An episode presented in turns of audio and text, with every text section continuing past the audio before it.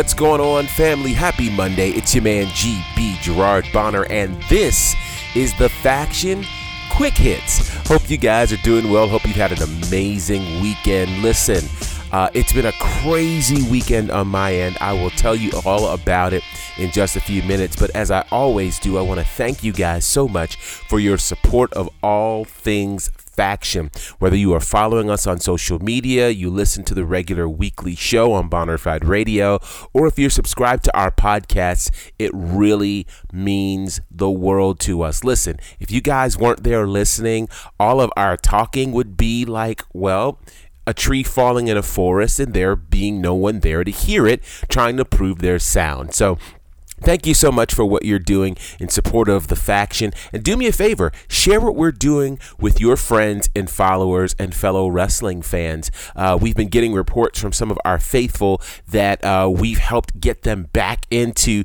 being interested in the sport. And those kinds of things are of extreme importance to us. We are here for you. And we want to make sure we're helping people enjoy this business, love this business from a fan's perspective, and remind you that, yeah, pro wrestling is really where it's at. So, with that said, I want to get into the weekend. I want to get into the things that happened relative to All Out, or not All Out, but AEW's latest pay per view, Full Gear. But before I do that, I have to tell you about the weekend. So, the weekend was very interesting. Uh, it was actually a lot of fun. We were in Cancun, Mexico. Mexico, uh, there for the wedding of some of our really, really good friends. And uh, it was just such an exciting time. But if you've never traveled outside of the continental United States uh, during a wrestling weekend, it makes things very interesting. So, first and foremost, um, it was super cool to have free Wi-Fi everywhere, and I know for some that's no big deal, but free Wi-Fi in a foreign country keeps you connected to the rest of the world. And so I was super excited to be able to do some great things, hang on social media, etc., etc. But then when it came time to be able to check out Friday Night SmackDown or to be able to check out All Elite's latest pay-per-view, ran into an interesting issue the Fox Sports app doesn't stream in Mexico. Neither does BR Live. And so what I noticed as some were, you know, preparing for the big uh, Alabama LSU game was that not all streaming opportunities happen the way that they do in the United States. So it made me really think about the way in which we consume our pro wrestling. So of course, on one hand, there's that, but then on the other hand, you have, of course, things like the WWE Network, you have NJPW World, you have uh, Impact Plus. You have ROH's streaming mechanism as well. And then if you get into other uh, organizations like Evolve and uh, the things going on in the UK, Progress, etc., etc., there are lots of ways to check out your pro wrestling.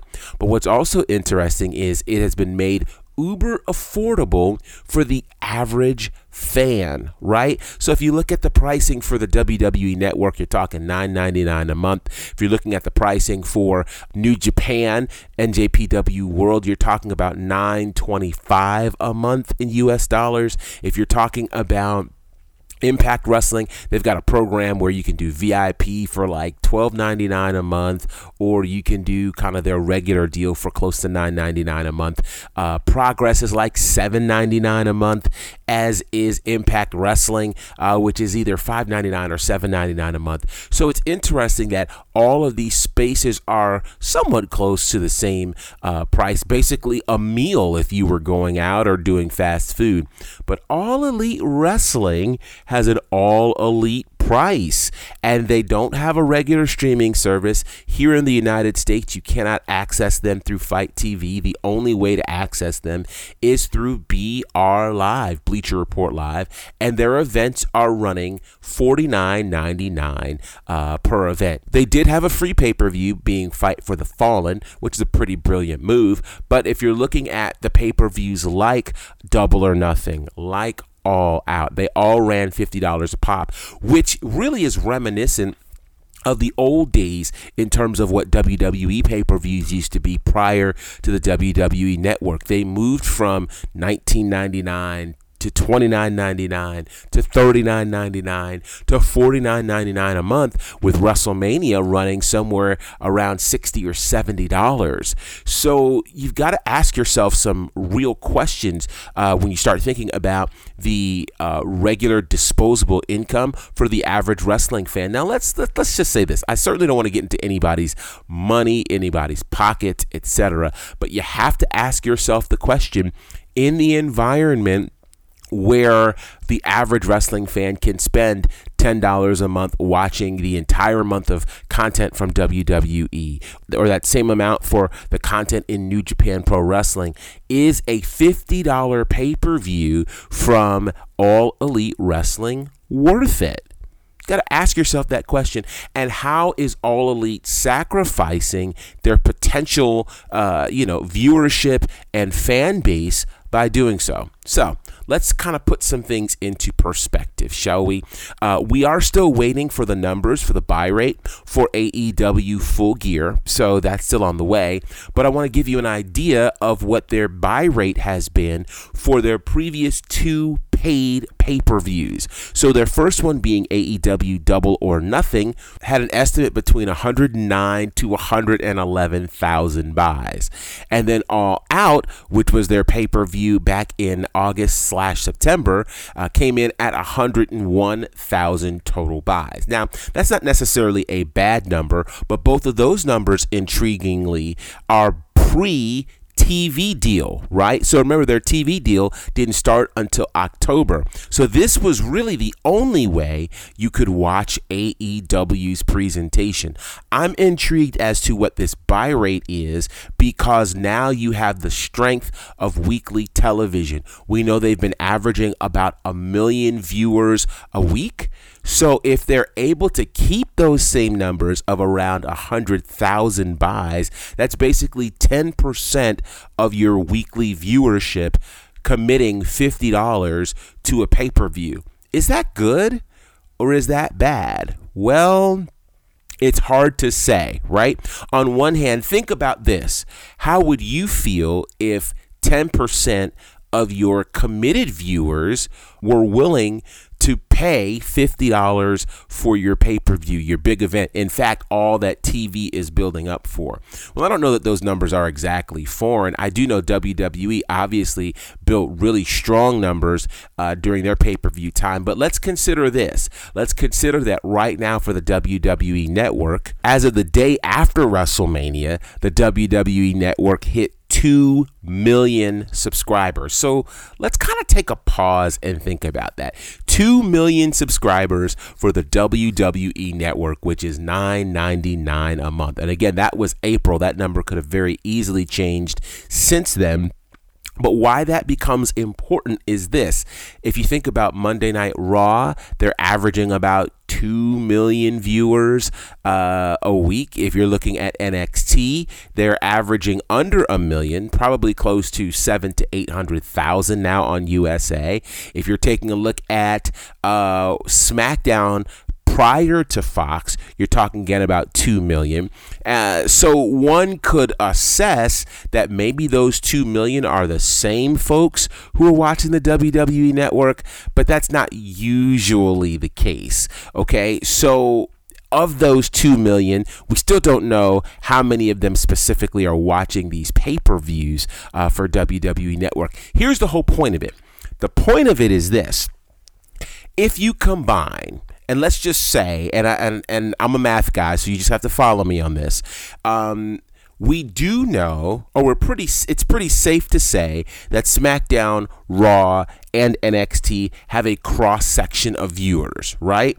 So if you were to say, let's just lowball and say 2 million uh, of them uh, are cross sections, you could argue that there's really high saturation in terms of the difference between uh, who's tuning in on USA and Fox versus who's tuning in to the WWE network. But here's why you can't necessarily do that because it's not necessarily apples to apples when it comes to this. Because let's think of some other numbers around WWE. I know AEW loves to talk about social media and things like this. Well, WWE has bragged that across its social media channels, all of them, they're now hitting a billion subscribers.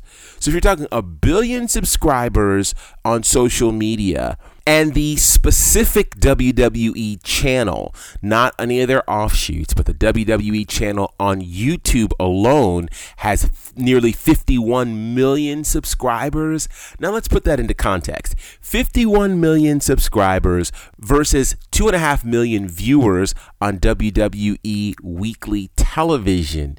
That's not even 10%, folks. You're talking a very low number. So here's what all of this means because I know everybody's not a math major, but I want to kind of break this down for you. What it means is this the folks that hang out with you on social media, the folks that watch the bite sized clips, the folks that may like your content on Facebook, YouTube, Instagram, all those places, are not necessarily the folks who are committed to watching your weekly content. Hmm. So that means you can brag about 50 million or 51 million YouTube followers on the WWE channel, but that's not equating to their weekly ratings. Hmm. Social media pretty much help to build All Elite, but it takes something different to convert those social media folks into folks who will watch your weekly program and into folks that will actually drop $50 per pay per view. Now, AEW has done what now three full paid pay per views since their uh, launch in January, and the first pay per view was in May. so this is interesting to watch. And so my suggestion and why I'm talking about this is to recognize that as the wrestling fan, how we consume content has totally changed. With so much wrestling being available as we talked about on last week's show, it is almost impossible to catch every piece of wrestling that's out there. So wrestling fans are forced to make a choice. And you will now choose based on the content that you like, but also on the time that you have in terms of availability and what your finances dictate. Here's one thing to consider. It's much easier to go watch a YouTube clip for free than it is to necessarily shell out $9.99 a month, and certainly than it is to shell out $50 a pay per view. Why are we having this conversation? Because I want to know how you, as the wrestling fan, are currently consuming your wrestling content. Let me know uh, on our social media space. You can do that on Instagram, Facebook, and Twitter at the Faction Show. With that said, I'd like to know did you watch AEW's uh, pay per view? And are you the type of person that prefers your content in terms of a WWE network paid subscription, or do you like the free stuff? Do you feel like you're getting something different in terms of that exclusive content by buying an AEW pay per view or by subscribing to Impact Plus or uh, NJPW World or WWE Network? I want to have that conversation. So, by all means, let us know on social media at The Faction Show. Let us know what you think about this and why this is important. It's important because for all of the money that's being spent on pay per view, if you as the viewer are only choosing to either hear about the highlights from us or check out, you know, the, the recaps perhaps on social media, are you even watching the pay per view and does it even make sense to do?